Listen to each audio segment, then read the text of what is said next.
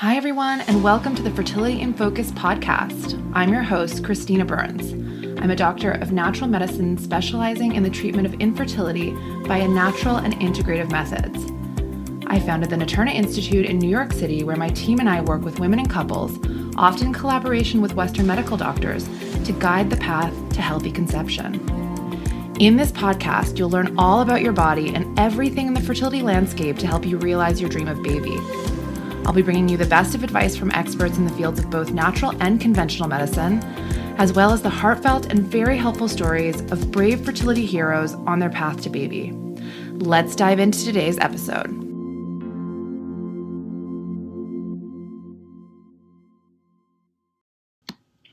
Hi, everyone. Thanks so much for joining. Today's topic is a spotlight on an herb, and I just love herbs. They're so amazing. They can be so powerful for the female body. They can be powerful for our health overall. I use them to treat just about everything. And I'm hoping through sharing some of this info on these podcasts that you can also harness the power of these herbs and they will change your life like they have changed mine and the lives of many of my patients. Herb Spotlight today is maca. And it is maca for your sex life specifically because maca is an incredible aphrodisiac and can restore function to reproductive organs and boost fertility. It does a whole bunch of other things, but I am going to get into that right now. First, let's start with a little bit of background. Maca is an herb called Lepidium meyenii, and it's a Peruvian plant cultivated for more than 2,000 years, which grows exclusively in the central Andes between 4,000 and 4,500 meters in altitude. And it's used as a food supplement for all of its medicinal properties. It's also referred to as um, like Peruvian ginseng. I have been using maca in my practice forever and I love it. Whenever somebody tells me they have no libido, I'm often recommending this herb. I also use it in cases of irregular or no menses in PCOS, perimenopause, and menopause. It also has been shown to help male sexual dysfunction and benign prostatitis. It's an herb with an affinity for the reproductive and hormonal systems and a wonderful ally for some in the fertility journey. But to be honest, I prescribe it plenty in those who aren't trying for a baby and just want to increase their desire improve their sex life and overall hormonal health. It's very unlike um, Western pharmaceuticals that target one thing and then often have a side effect. Um, when you get the right herbs, not only does it target one thing, it can address many things at once. And this rage around adaptogens these days, so literally um, herbs that go into the body and adapt to your body's needs. So, not all herbs are adaptogens, by the way. And adaptogens have like certain adaptogens have affinities for certain systems. The reason why maca is a topic on this podcast, and I'm not say talking about reishi, which is another adaptogen, or lion's mane, is because maca has an affinity for the reproductive system. And this being the Fertility in Focus podcast and all things lady parts and sperm occasionally, um, we are focusing on the things that are going to be enhancing our hormonal and reproductive function. So though I use this, you know, mostly on women, it's actually an amazing male herb too. It treats male sexual dysfunction, so ED, um, and benign prostatitis, so inflammation of the prostate gland. And to be honest, I prescribe it for those who aren't trying to have a baby just to increase their desire and improve their sex life and their overall hormonal health. But it's pretty awesome for fertility too. It's important to note that there are different types of maca with different benefits. In fact, there are over 13 variants of maca known, and they're all referred to as Lepidium meyenii, which makes it a bit confusing.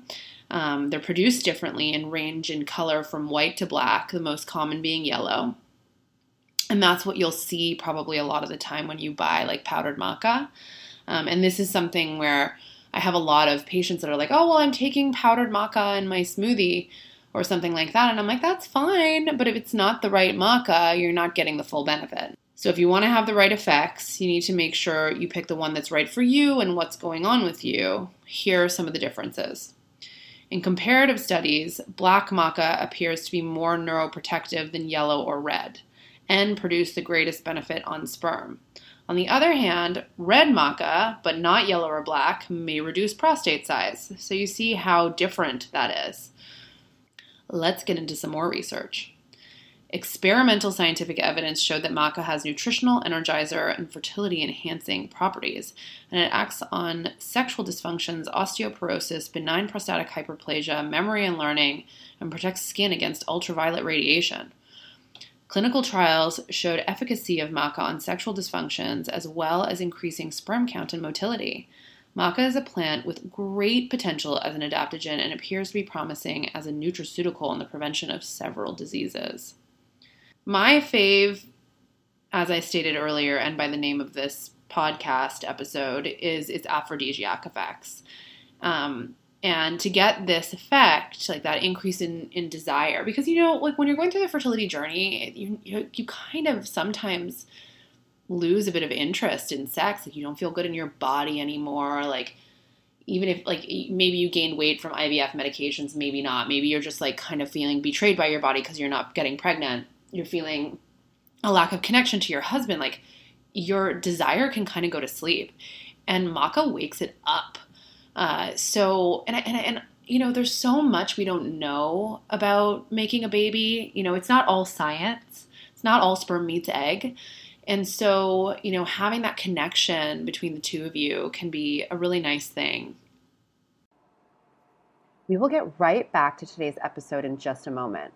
But since you're listening to this podcast, I gather you may also be interested in exploring holistic methods to better your fertility journey.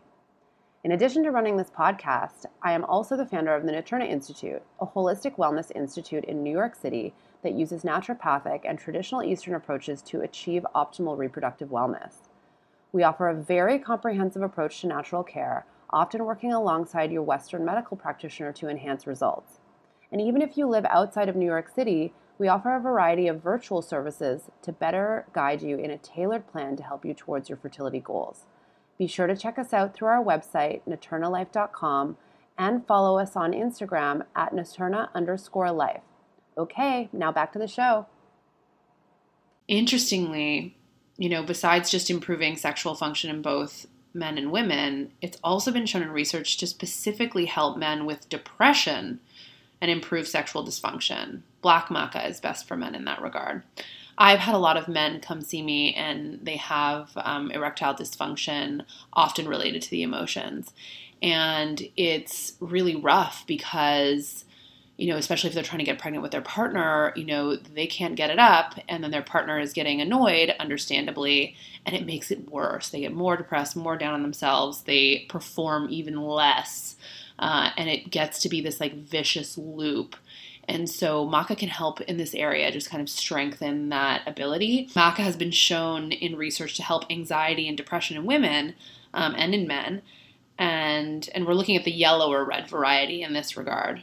And it's incredibly neuroprotective, helps anxiety, cognitive function, improves memory. But I just find it really interesting that, you know, it's been, you know, shown to help so much in sexual function in men like ED and increasing desire and what have you and and there's such an emotional component to that and it specifically was shown to help in cases where the emotional health is involved and when I was looking up the research in maca, because I know how it functions in my clinic, in my body, in my patients, like I've been using it for 20 years and watching how it works. Um, for educational purposes, I always look up the research to corroborate what I'm seeing clinically. Like, I see clinically um, people feel more energy, people have more desire, people are more lubricated, cycles start regulating. And so, you know, it's it's kind of like people in my field talk about this and we see this that it's all anecdotal. And so I try to get the the research to back up, you know, what I'm seeing. And sometimes the research is surprising because when I was looking up the research to corroborate these claims for maca, I couldn't find anything to prove its hormonal effects. I was like, oh, surely it increases estrogen. Surely it in- enhances testosterone. Surely it does these things. We can't find anything to show that it directly does that. What we have seen is that it acts very strongly on the brain. And so maybe it's the signaling from the brain to the gonads, like your um, hormonal producing reproductive glands, that, that has it function. Not sure, uh, but it has a very powerful effect on the hormonal system, but not via the hormonal system, potentially via the brain it seems to produce all the effects of healthy estrogen levels, um, but it is not an estrogenic plant. It reduces prostate enlargement and inflammation, so it's highly anti inflammatory, but again, an affinity for the reproductive system.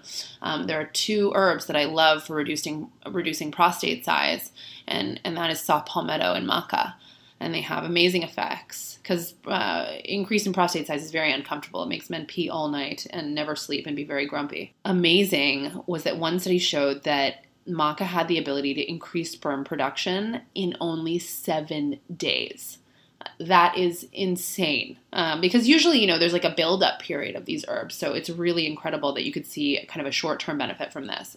We still don't know how it works. Maca seems to literally adapt to the body's needs, hence it being an adaptogen, um, but again, one that's more specific to the hormonal endocrine system.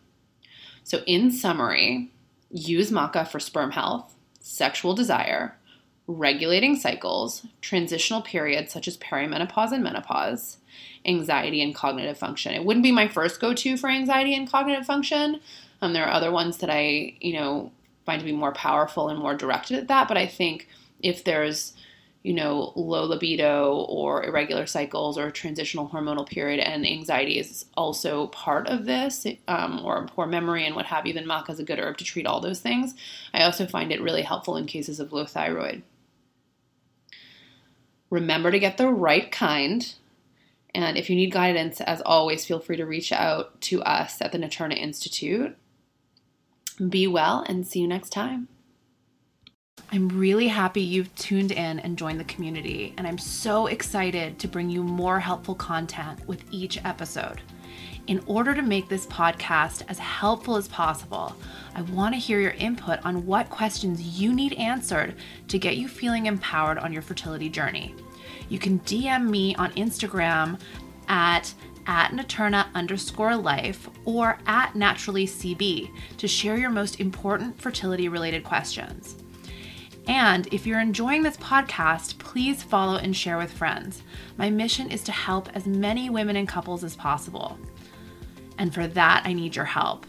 Yours, as always, in love and light, Dr. Christina.